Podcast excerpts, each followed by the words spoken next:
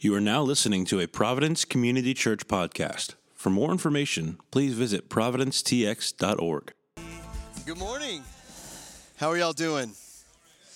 Good, good, good. Well, if you don't know me, my name is Ty Gaston. I'm one of the staff members here at Providence Community Church. And here at Providence, we are a people formed around a single and compelling vision, and that is to make the gospel unignorable in our city. And it's to that end that we teach the Bible every single week because we believe it's a light unto our feet, a lamp unto our path, and it's been given to us so that we can know, worship, and obey Jesus. And this morning, we're going to be continuing our series, A Life Together. Uh, where we are studying what it looks like for the Christian to build its life out in light of its faith, especially in the context of biblical community. Uh, so this morning, we're going to be in Ephesians chapter 6, verses 10 through 12. If you have a Bible, whether in print or electronic, I encourage you to turn there with me. If you don't have a Bible, there should be one located underneath one of the seats in front of you. And if you don't have a Bible, you can call your own. Consider that a gift from us to you. Again, we're going to be in Ephesians chapter 6, verses 10 through 12. If you can and are able, would you please stand for the reading of God's word? Ephesians chapter 6, verses 10 through 12 says this Finally, be strong in the Lord and in the strength of his might. Put on the whole armor of God that you may be able to stand against the schemes of the devil. For we do not wrestle against flesh and blood, but against rulers and against authorities and against the cosmic powers over this present darkness, against the spiritual forces of evil in the heavenly places. This is the word of the Lord. Thanks be to God. You may be seated.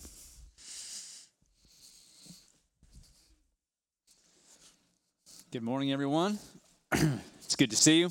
Uh, welcome into Providence once again.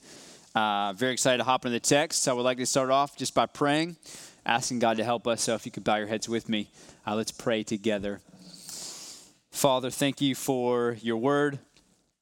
God, for the ability to be here this morning um, to engage with your word and the saints. And God, I pray um, that you would help us, God, to be discerning, um, to pay attention Lord, and, and to understand uh, your word more clearly than before we walked in this room. God, we pray together against the enemy and all of his schemes against our souls, against our families, against our church, against the world. And God, we pray that you would protect us. As we learn about this very subject today, God, that you would help us to be discerning against his schemes and fighters, uh, Lord, like you've called us to be. And we pray that all the seed um, from the word that's planted in the soils of our hearts today would stick and grow and flourish and would not be snatched up by the enemy. We pray this in Jesus' name.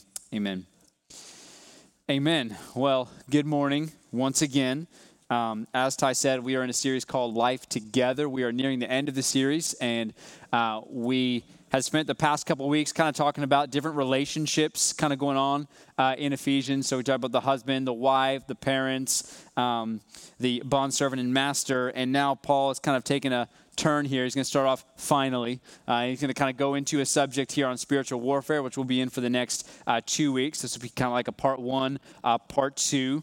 So we're going to focus just on verses 10 through 12 uh, today. And then next week will be verses 13 and on uh, on the subject. And so Spiritual warfare uh, is a topic that is maybe not talked about too often, but I think is a very important one for us uh, to discuss. Um, there's a lot of things in here I, I kind of want to mention, but probably not a lot of time for it. So this isn't a full-on uh, systematic theology review of spiritual warfare. Uh, this is going to be just a glimpse at this text and kind of what's going on here and what I think Paul is trying to communicate to us uh, on how to fight in this battle we call spiritual warfare. And I think he's got a lot of good advice for us. Um, but I want to frame the idea of spiritual warfare and kind of thinking through it. So there's kind of multiple ways you can look at this, but one of the most helpful ways I've read and heard, it's not come from me, many people have said this uh, before me, but is to look at spiritual warfare when considering the world, the flesh, and the devil okay?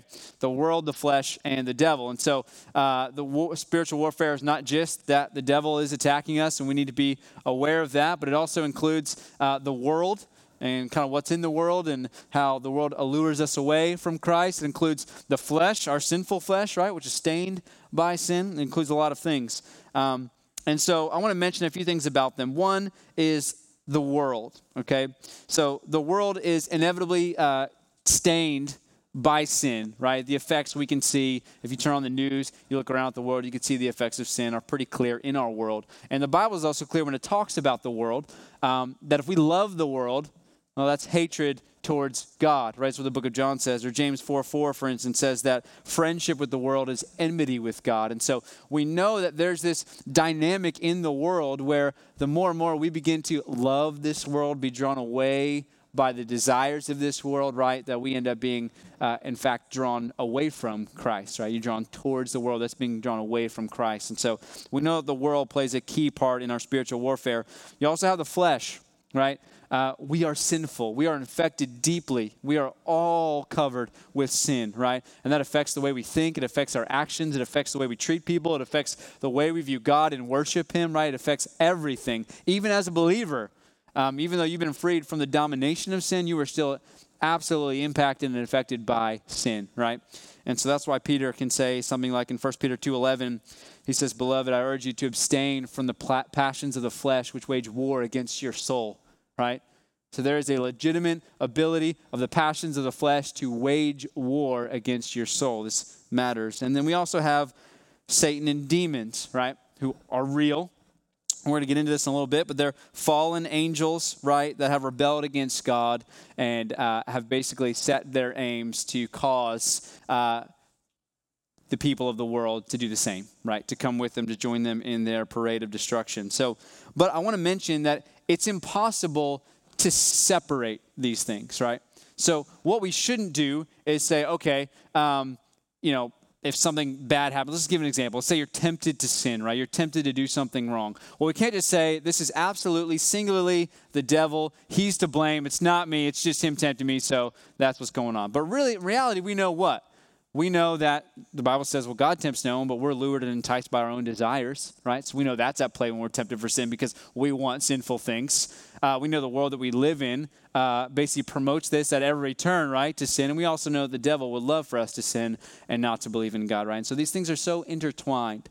It's like this. I remember, uh, so in West Virginia, uh, it's where I'm from, if you didn't know that. Okay, I say it pretty much every week I'm up here, so you're welcome. Uh, but for a lot of people in West Virginia, when you think about vacation, you're probably thinking, okay, I'm to go somewhere cool. I'm to go down to Mexico. I'm to do this.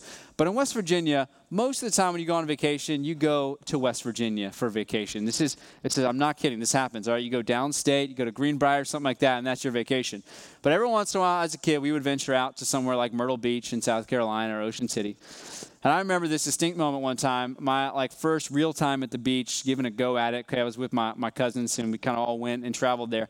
And uh, I was not a great swimmer at the time. I was pretty young. Okay, I knew that you know I got the talk about how dangerous the ocean is, all these things. And so uh, we went out swimming, and my cousins convinced me to let's see how far we can get out there, right? And so we get decently far. At this point, I can't reach. Okay, like I said, I'm not that great of a swimmer, and it's not like California waves, but there are waves there in Myrtle Beach, okay?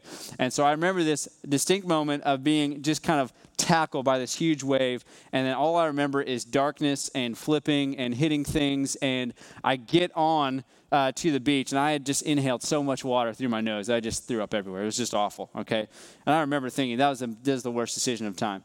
But if you think about that analogy, at the same time, uh, my decision, right, to walk into the water where I couldn't reach, my inability to swim, the force of the waves, and the deception of my cousin were all at play in that moment, okay, of, of, to what happened to me, okay? It was all in the same moment intertwined. And that's how we should think about spiritual warfare uh, with that. Now, to say that, we're going to take a turn to this text, which is by and large going to focus on our enemy, Satan.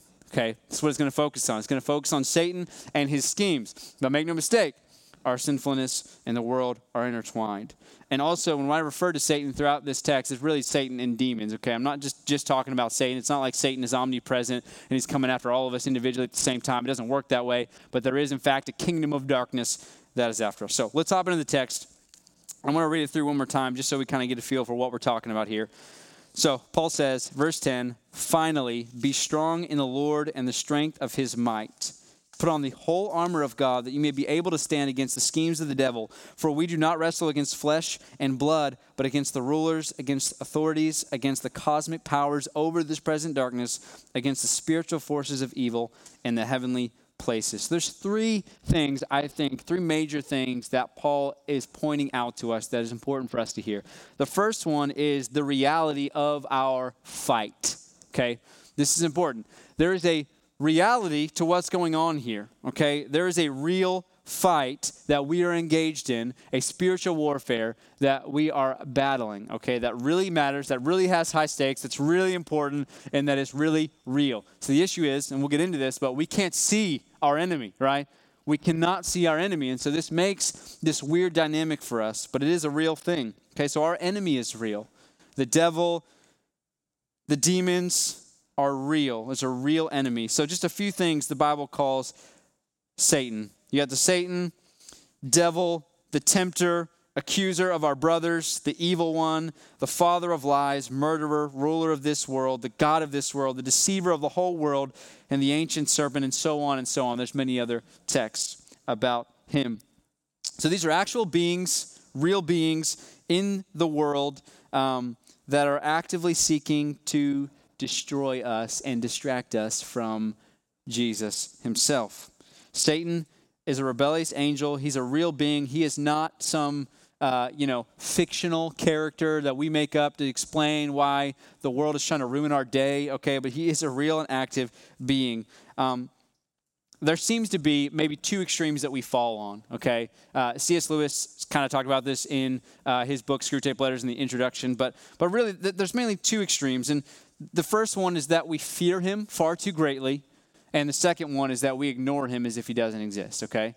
So we have a real enemy, but we have the ability to kind of fall in these extremes. So if you look at the fear side, okay, maybe you've watched too many movies on exorcism, okay, or maybe legitimately you've had some encounters and experiences that you cannot really explain. I've had those personally in my life in other countries and even here where it seemed very demonic and weird uh, things that were going on. So maybe you've had those experiences and you're thinking, oh my, my goodness, I'm, I'm afraid, right? I could be possessed by the devil or demons or there's lots of things. It really becomes this almost obsessive fear uh, that really, um, I guess, kind of underscores the fact that Jesus is all powerful and Satan is not, right?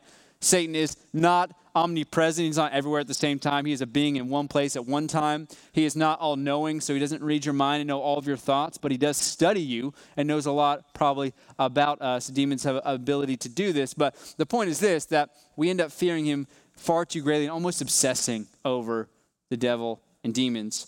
And the other way is that we ignore it like it's not real. Now, whether you like it or not, whether you want to admit it or not, you are a product of materialism, okay? American psychology for the past couple hundred years, um, really the whole kind of Western thought has branched into this, but you are a product of materialism. What I mean by that is if you can see it and you can prove it, then it must exist.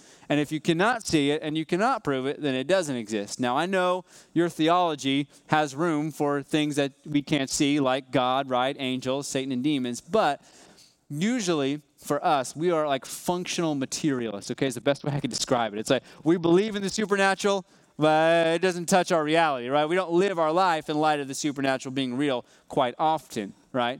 Um, we, we normally kind of just fall in this materialism where it's like what I can see is my enemy and that's all I'm going to focus on.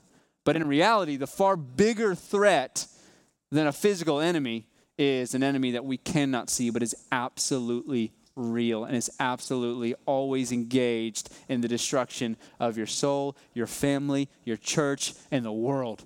Okay, and this is important. We have a real enemy. So we can't fall in the extremes, but we got to understand God is in control. God will win the battle, yet we have a fight. It's a real fight, and it really matters what we do in the fight. And this is important for us to understand.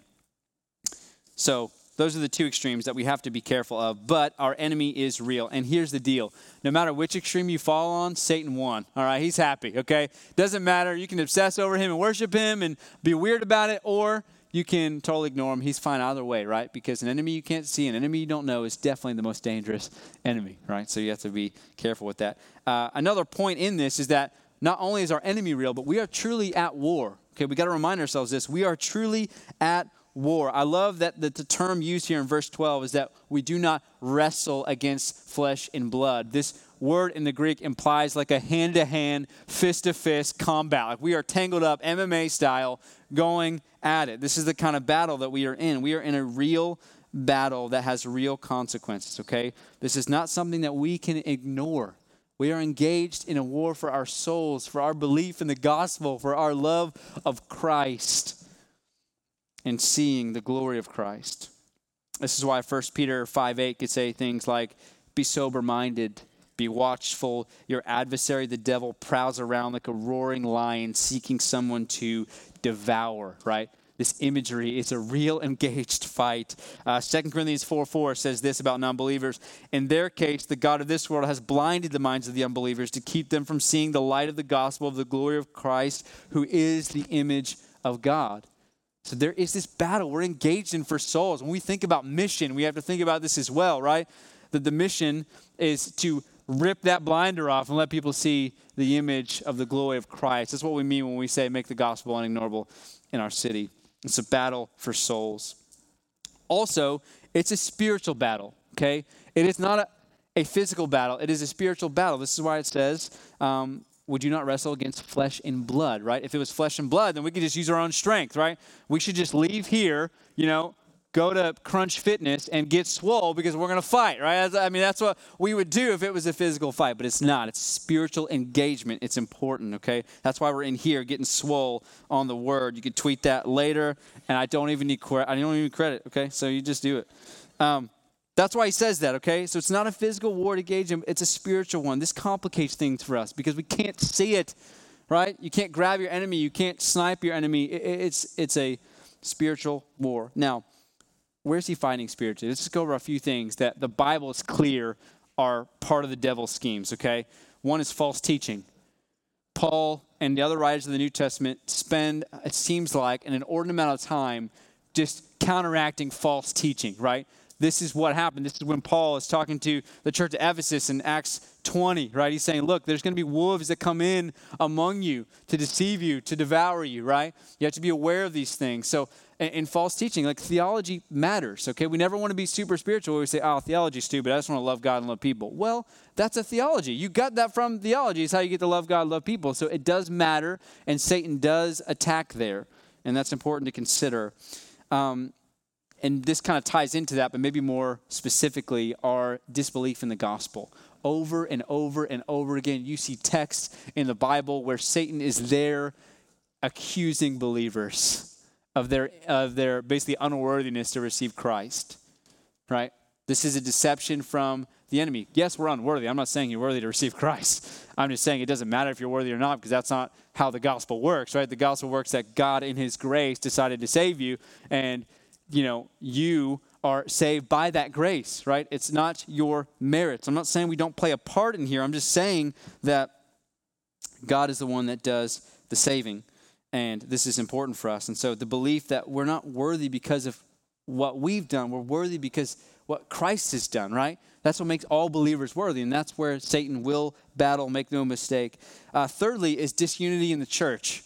Because it's mentioned over and over again in the scriptures. But disunity in the church is definitely a scheme of the enemy. And we'll get into why that is when we talk about um, more of our text. But um, when you have disputes in the church, especially that seem petty, but even that seem pretty great, you can rest assured yes, there's sin involved. Yes, it's other people's weakness and, and wrongdoing and all of those things. But make no mistake, the enemy's involved too, right? A divided church will not spread the gospel. A divided church will not believe the gospel together, will not fight the good fight of faith together. This is important to remember. So um, that's the reality of our fight.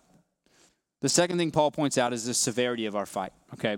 The severity of our fight. Um, there's a lot of important things to say about here, but I just want to mention a few, okay? One is that the enemy really does hate you, okay? He really does hate you. Uh, the goal of the devil is not to make you spill your coffee so that way your white stained shirt is embarrassing, okay? It's not the goal of the devil. He hates you through and through, hates your soul, and wishes nothing but death and destruction upon you and upon the whole world. This is what the enemy feels. Thomas Brooks, who wrote a book called Precious Remedies Against Satan's Designs, which is an amazing book. I highly recommend it. Um, he says this. It's a little long, I apologize, but it's a good explanation of this point. He says, Beloved, Satan being fallen from light to darkness, from felicity to misery, from heaven to hell, from an angel to a devil, is so full of malice and envy that he will leave no means unattempted whereby he may make all others eternally miserable with himself. He being shut out of heaven and shut up under the chains of darkness until the judgment of the great day makes use of all his power and skill to bring all the sons of men into the same condition and condemnation with himself.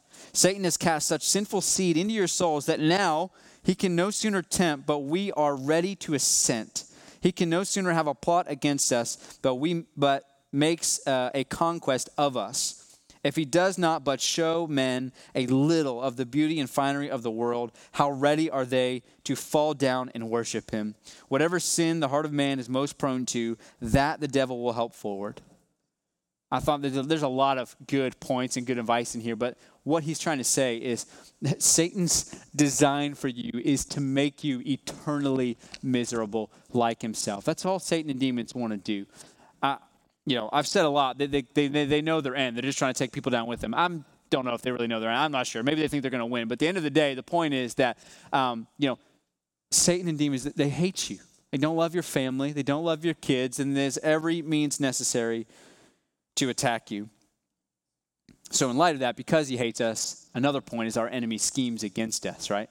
That's what this word is. Satan schemes. We stand firm against his schemes. So, Satan and demons are after your soul, your family, your relationships, your church, etc. The enemy has woven many traps, devices, schemes, and snares, okay, to turn you away from God, His Word, His gospel, and his people. This is what Satan has designed to do. And like we mentioned before, these schemes are so intricately woven into our sinful patterns, our sinful desires, and the destruction of this world that it becomes very, very difficult to discern the details of what's happening to us in this battle. That's why it's called deception, because you don't know what's going on. So God plans for your good, and Satan plans for your destruction. This is important to remember also, what I think Paul is trying to mention in this text, especially in verse 10 here, is that our enemy is stronger than us. Satan is stronger than you, period. Okay? And I think Paul is trying to point this out to us. And I want to go through a few things about our weakness, but let's let's let's start here. So remember, uh, Ephesians four, five, and six, which is what the series has been about, uh, is attached to and hangs upon Ephesians 1, 2, and 3, right? So Ephesians 1, 2, and 3 tends to be a much more theological explanation of the gospel. Ephesians 4, 5, and 6 tends to be a much more practical outworking of the people of God and how they live life together in light of these truths. So I want to go back to Ephesians 2, starting in verse 1, to just kind of describe our weakness a little bit. I think this will help. And you were dead in the trespasses and sins in which you once walked, following the course of this world, following the prince of the power of the air, which is the devil, the spirit that is now at work in the sons of disobedience, among whom we all once lived in the passions of our flesh, carrying out the desires of the body and the mind, and were by nature children of wrath like the rest of mankind. But God, being rich in mercy, because the great love with which he loved us, even when we were dead in our trespasses, made us alive together with Christ. By grace you have been saved, and raised us up with him, and seated us with him in the heavenly places in Christ Jesus, so that in the coming ages he might show the immeasurable riches of his grace and kindness towards us in Christ Jesus. For by grace you have been saved through faith. And this is not your own doing, it is the gift of God, not a result of works so that no one may boast. And I'll stop right there. And I love that Matt read that in, in the worship too. But what's the point here? The point is, where were you before God's grace? Right? Where He's given you the gospel by grace through faith. Where were you? Well, you were spiritually dead, right? You were uh, following the influence of the devil through and through. You were a children. You were children of wrath, right, like the rest of mankind, and all your passions and all of your sinfulness. But God, being rich in mercy, because He loved us, right, He comes in and He changes things. So what I'm trying to get us to see here is this text is showing you when it says, Be strong in the Lord and the strength of his might, he's leading you to understand you are not strong, right? You are weak. If you think of yourself as strong, you will plunder your spiritual battle and spiritual warfare. You cannot think of yourself as strong. You are a very weak person. So I think that Paul is trying to show us both our weakness and the power of our enemy at the same time in this text, okay? And this is a great point for us to understand. Now, he's not saying that we should be unnecessarily terrified of the devil, right? Like we know the end. We know the end of the story, which is God has prepared a lake of fire for Satan and demons and all who bow the knee to them, right? He's prepared that. That's what's coming in the end. We know that story. So it's not that we should be over afraid, but this battle is not against flesh and blood. We are weak spiritually. We need the grace of God. This is important for us to understand uh, as we jump into the text next week. Okay, when we talk about all the weapons of our warfare that God's given us to use and walk in, you got to understand initially that you can't bear that armor. Okay, it's like King David when he was tiny, putting on that armor. It's like, nope, this doesn't fit. Never mind. Right? And he takes it off. Like you can't put on the armor and kind of walk into battle. It's not going to happen. It's like me in football pads. I mean, I just look like a third grader up here if I did that. Okay, it doesn't work. We need to know we're weak. So and he's also acknowledging that our enemy is invisible, right? Our enemy, we can't see him, we can't hear him, and we can't really understand him if we're honest, and to a great degree. And so we're in a bad plight. We are in real danger. This is important to understand. We are in legitimate danger with a legitimate enemy who is legitimately powerful. Like I said, he's not omnipresent, he's not omniscient, but he is powerful and he does have a lot of hatred. That's a big fuel for his fight. Um, and so the Bible is trying to lead us to understand our weakness. Now, let's get into the third thing that I think Paul's pointing out. So I want to spend the rest of our time. He says this, or not, he doesn't say this, but it's the weapons of our fight. So we talk about the reality of our fight, the severity of our fight. We also have to talk about the weapons of our fight. Now, not the weapons we're going to get into the armor of God next week, but um, Paul is going to give us a few things in these few little verses that are really important for us to get and to grasp. So um, let's read them, verse 10 and 11, one more time. Finally, be strong in the Lord and in the strength of his might. Put on the whole armor of God that you may be able to stand against the schemes of the devil. So there's three major relationships I want us to think about when we talk about these weapons, because this will kind of help us frame where we fight and how we fight and all those things. And these are relationships your relationship with God, okay, your relationship with sin, and your relationship with others, whether that be the family, church, etc. Because all these relationships are severely impacted and matter in the way we fight. Now, the first thing that I think is just general for why he's bringing this up is we need to remember the fight. Okay? Remember the fight. We must keep this on our minds. When we forget that we are in a war, we put our guard down, right? We put our guard down. John Calvin was commenting on this text and uh, it was a really good point. I, I want to read it to you. This kind of has to do with our relationships and putting our guard down. You'll kind of see what it says. Here's what he says This sentence we should remember so often as we are tempted to revengefulness under the smart of injuries from men. So when we're mad at someone, we want to get them back when they wrong us. For when nature prompts us to fling ourselves upon them with all our might, this unreasonable passion will be checked and reined in suddenly when we consider that these men who trouble us are nothing more than darts cast by the hand of Satan, and that while we stoop to pick up these, we shall expose ourselves to the full force of his blows. I love that logic. That's so important, right? That's that's a biblical thought. The, the flaming darts or flaming arrows of the enemy being shot at us, right? And he says, look, when we're tempted for revenge, right? When someone wrongs us, and he's not saying that, you know, it wasn't that someone really did make a dumb, stupid decision, someone really was sinful, someone really was mean. He's not saying that's not true. He's saying, look, when that happens, when we go over there to kind of address that and pick up those darts, what's happening is now our backside's exposed to the enemy to just give the full force of his blows, right? We should think about this. Like, if we're remembering the fight that we're engaged in, we are far less likely to be petty about certain things that cause disunity and cause frustration and cause fights. I mean, think about uh, a fight with a friend or a spouse, right? And when you get to the back end of it, you say, man, that was pretty stupid, right? And what you probably weren't doing in the midst of that fight when you felt really passionate about your side of the argument was, I got to be careful here, right?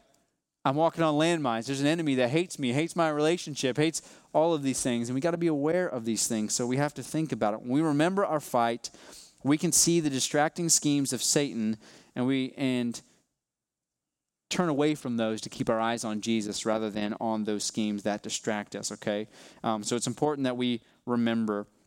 Um, on the same kind of subject, 2 Corinthians uh, 2 10 11 says this Anyone whom you forgive, I also forgive. Indeed, what I have forgiven, if I have forgiven anything, has been for your sake in the presence of Christ. Listen to this so that we would not be outwitted by Satan, for we are not ignorant of his designs. I love that. Paul's like, look, if I've forgiven anybody, whether they wronged you, they wronged me, doesn't matter. If I've forgiven anyone, the reason I do that is not because I'm feeling super forgiving and loving, it's because we are not ignorant of his designs. We are not going to be outwitted by Satan. No, thank you, sir. If we had this mentality, there would be a lot more unity, I think, in, in churches, right? In our relationships, etc. We have to we have to understand this. We will not be outwitted by Satan's designs. It doesn't mean people don't do wrong things. It doesn't mean people don't legitimately hurt you. It just means we're not going to let this happen. We're going to keep this on our minds. It's so important. Another weapon is to be strong in the Lord and the strength of his might. I love this line. So in the Greek, this, this word for be strong, okay, it's an imperative, but it, it's a passive. And basically, just what that means is uh, this is implying something happening to you, not something you're making happen. Does that make sense? So the force is outside of you, not inside of you. So when he says, be strong in the Lord and the strength of his might, Paul's not saying, you better man up or woman up and be strong and get out there and fight because we're losing, all right? That's not what he's saying. He's saying, be strengthened by the Lord and the strength of his might, okay? So this is a picture of God infusing us with the strength of his might for the battle. This plays back to our weakness, right? This is super important for us to understand. So we need to be strong, not just in the sense that we're going to be macho, if you will, and we're just going to go in careless to the battle, but in the sense that Jesus strengthens us. Now, I do think we should be strong. We should have some grit. I don't think maybe he is saying that too, okay? But the point is this that the strength of Jesus' might is is what we need, right? That, that's how we battle. Without that strength, we are weak, we are feeble, and we will mess up. And so, how do we be strong in the Lord is probably a simple but important question that we should ask. And my uh, simple and probably not that great answer is that we lean on Him in everything possible, right? In everything we lean upon the Lord. Well, how do we do that, right? We lean on the promises of God held out to us in the scriptures that the Bible says have their yes and amen for us, every single one of them in Jesus Christ. We lean on those promises that God will help us, right? God will not abandon us, He will be with us until the end of the age. It's a promise of Christ for us, right? We can go on and on about naming these promises. I don't want to get too far into next week's sermon. We pray. We cry out for strength. We beg our commander in chief to help us because we can't do it, right? We have to have this mentality. Just, just think about this. You know, if you're kind of realizing, okay, in my family, say you're a parent and you kind of see some things going on in your child's life, and you probably expect, okay, maybe it's because they're sinful, but also it's probably because schemes of the enemy, right? In that moment, you don't just spank your child. You know, I mean, you can spank your child. I'm not against that, but right, what do we do? Right, we cry out to God, God, help me right? I don't know how to navigate this. I need your grace. I need your strength. I don't know how to communicate this to my child. I don't know how to fight these fights without you. I need you. I need your strength. And so we cry out to God for strength to believe, strength to be strong, strength to lean into this battle and fight, not to give up. There is no fear when King Jesus is our strength another weapon that we have is the armor of God. So he says right here, put on the whole armor of God that you may be able to stand against the schemes of the devil. So, how do we stand? How do we stand firm against the enemy's schemes? We do it by putting on the armor of God. Now, like I said, try not to go into next week's sermon. I apologize if I do. But I simply want to say that as children of God, we have been given amazing graces things that we could strap on as armor to fight this good fight. We've been given amazing, everything we need to fight this battle. You've been given in Jesus Christ. Let's just name a few. Uh, we mentioned clinging to the truth and promises of God and His Word. We mentioned the gift of prayer, right? John Piper was famous for saying, Prayer is not this button where you can beep your butler, but it's a wartime walkie talkie, right? It's like, Lord, help me now, we're dying, you know? Um, and I'm not saying prayer is just that. I think it's also communion with God, but I think it's a good view of prayer to say, like, we need Him. And he's given us many other things. He's given us the body of Christ, right? To be encouraged by, to lean on, to confess our sin to, to acknowledge the battle together and to fight together. He's given us so many things. by His grace, by His Spirit, in the church, in the Word that we have to fight. And so, if you want to stand firm, you must put on the armor of God. We must be diligent to put the armor on, okay? We would think the man or woman a fool, right? Who heard the battle cry and jumped into action, only neglecting through carelessness and laziness to put on their armor before they went out, right? What a fool. Put on the armor, it protects you, right? It protects you from the schemes. So we must not be careless, we must not be neglectful but we must put our armor on. And the reality is, this is a crucial fight that you will engage in every single day. Yes, you will fail often, but yes, it's important. When you think about reading your Bible daily, it shouldn't be else. You can check off a list. It's, I'm putting my armor on, right? I'm getting ready for the battle. It's important. It's very important. One more weapon I want to mention is the language he uses in verse 12. He says, For we do not wrestle against flesh and blood, but against the rulers, against the authorities, against the present darkness, etc. So, our other weapon is that we fight together. There's an army, okay? This isn't a single man army, okay? That, that's not what's going to destroy the enemy. It's not just one man. I know we love the hero stories of like Rambo just slaying a bunch of people, okay? And those are cool in their own right. But uh, Jesus is Rambo, you're not, and therefore you need people, right? That's how it works. It should be a t shirt. Um, the spiritual fight against Satan is fought together by the spiritual house of God. This is important. It's fought together by believers. We encourage one another in the Word of God, in the gospel of God, in the promises of God, in the fight to believe in God, to keep our eyes on Jesus. So do not let petty disagreements divide you from others in the church, because that's what they are petty disagreements. And there might be some other major disagreements in the church. I get that. I'm, I'm not trying to oversimplify fights in the church. I'm just saying, don't let those things keep you from fighting together. When you lose unity, you lose the ability to fight. It is a lot harder um, to fight over petty things when you're in the trenches of war together. That's why it's important to remember, right?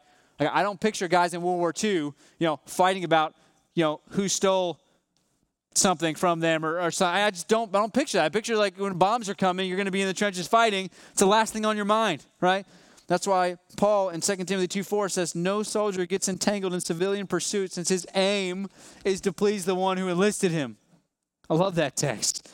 So to be a good soldier is to the aim, right? Is to please the one who made you a soldier in the first place, who enlisted you into his army by his grace. That's our aim to fight. So we fight together. We fight as one. We may disagree on things. We may have differences. We may try things differently. We may wear our armor differently. We may um, view certain things in the Word differently, certain practices of the church differently. All those things are legitimate, but we fight together. We fight together. We fight for unity. That's why it's so important. And maybe, kind of as we trail to the end here, I want to remind us that the war is won. The war is won. We know the ending. This isn't some cosmic nail biting battle where the outcome is not decided yet. It is clearly decided and it is clearly won. Remember, we talked about those areas where, you know, the, the, the enemy definitely tries to get us spiritually. I, I can't think of one more pressing than belief in the gospel. Right? I mean, over and over again. there's examples in Zechariah and in others, but I'm reminded about a scripture in Micah where the enemy is prevailing over uh, the people of God. And Micah has this line where he says, basically, though the enemy is is is prevailing, he says, "Though I fall, I shall rise." Right. Though I fail in the battle, and you will many times, you're going to get many wounds. You're going to show up to heaven with lots of scars of your spiritual warfare, guaranteed. and, and it's going to happen. But though we fall, we shall rise, right? The battle is won. That's the point of the gospel. So when Satan comes to deceive us that we are not in Christ, we say, salvation is not because it's something in me, it's something totally outside of me, right? The gospel is uh, the, the works of Christ Yes, they're in me now through Christ, but they're totally outside of me. They were won apart from me. They weren't won because I, I had mustered up the faith to believe. They were won because God loved me. It's the point of Ephesians 2, right? God loved me and said, I'm in love. I'm going to come and say, right? My mercies are going to be there for you. And so this morning, I just feel impressed. If you are battling belief in the gospel, if you're battling assurance in faith, you need to fight here. You can't give up on that. You can't relegate that to, ah, it's just going to fix itself one day. No. We must fight. We must dig in together. We must get together with other believers and fight in here to believe that Jesus is enough. If you're struggling with addictive sin, you got to dig in here and fight to believe that Jesus is enough. He's enough for you. He is far more precious than the world, than the desires of the flesh, which only wage war against your soul. You got to fight here. You can't let this battle go, right? This is the famous thing, right? If you're in a river flowing and if you're not battling against the current, you're just flowing downstream, right? We got to dig in. We got to fight together. But I want you to be encouraged that even when you're failing to fight, Jesus has already fought, right? Even when you're failing, you feel like you're hanging on by a thread, that Jesus has won. And I want us to remember that this morning as we sing the gospel, as we take communion together, as we fight to engage in this battle each and every day. Let's remember that the battle's real and the battle's won. And therefore, we are encouraged to engage by the power of the Holy Spirit in this battle. So I want to pray together this morning and just ask the Lord to help us to be aware of the enemy's schemes, to be discerning, um, to be watchful. So let's pray together. You can bow your heads with me. Father, we come to you this morning and we just thank you for your word. God, we thank you for this lifeline of truth that we get, God, that all these promises for us as we engage in this battle, as we engage in this war, God, we know that you, you have the victory and you give us victory by the precious blood of the Lamb, we win the battle. God, we thank you for that. We thank you that the war is over, it is finished that when we leave these bodies and we are flowing into eternity, that we will have joy beyond all belief. That we will be justified and forgiven beyond all belief. Anything we could imagine in this life. There'll be no more enemies to assail us. Nothing will be destroyed. It lasts forever. Our treasures in heaven. God, you will be there with us face to face, and you will call us friends. And God, we pray for that this morning. Help us to believe. God, I pray for everyone involved in Providence on the sound of my voice, God, that you would help us to be discerning about the schemes of the enemy. May we not be outwitted by Satan, but rather through your word, through the power of discernment, through your Holy Spirit that we would be thoughtful in the way we engage with others, thoughtful in the way we engage with the world, thoughtful in the way we engage with our sin. May we not keep it close to us and love it, but may we flee it, God, at all cost. And God, may you help us to put on the full armor that you've given us and to fight the good fight of faith. Don't let us be lazy. Don't let us be careless. Don't let us be ignorant. God, give us zeal Give us zeal that we might fight this good fight for our families, for our spouses, for our friends, for our church, for our community, for the world. Help us, Lord, in this battle. We pray in Jesus' name. Amen.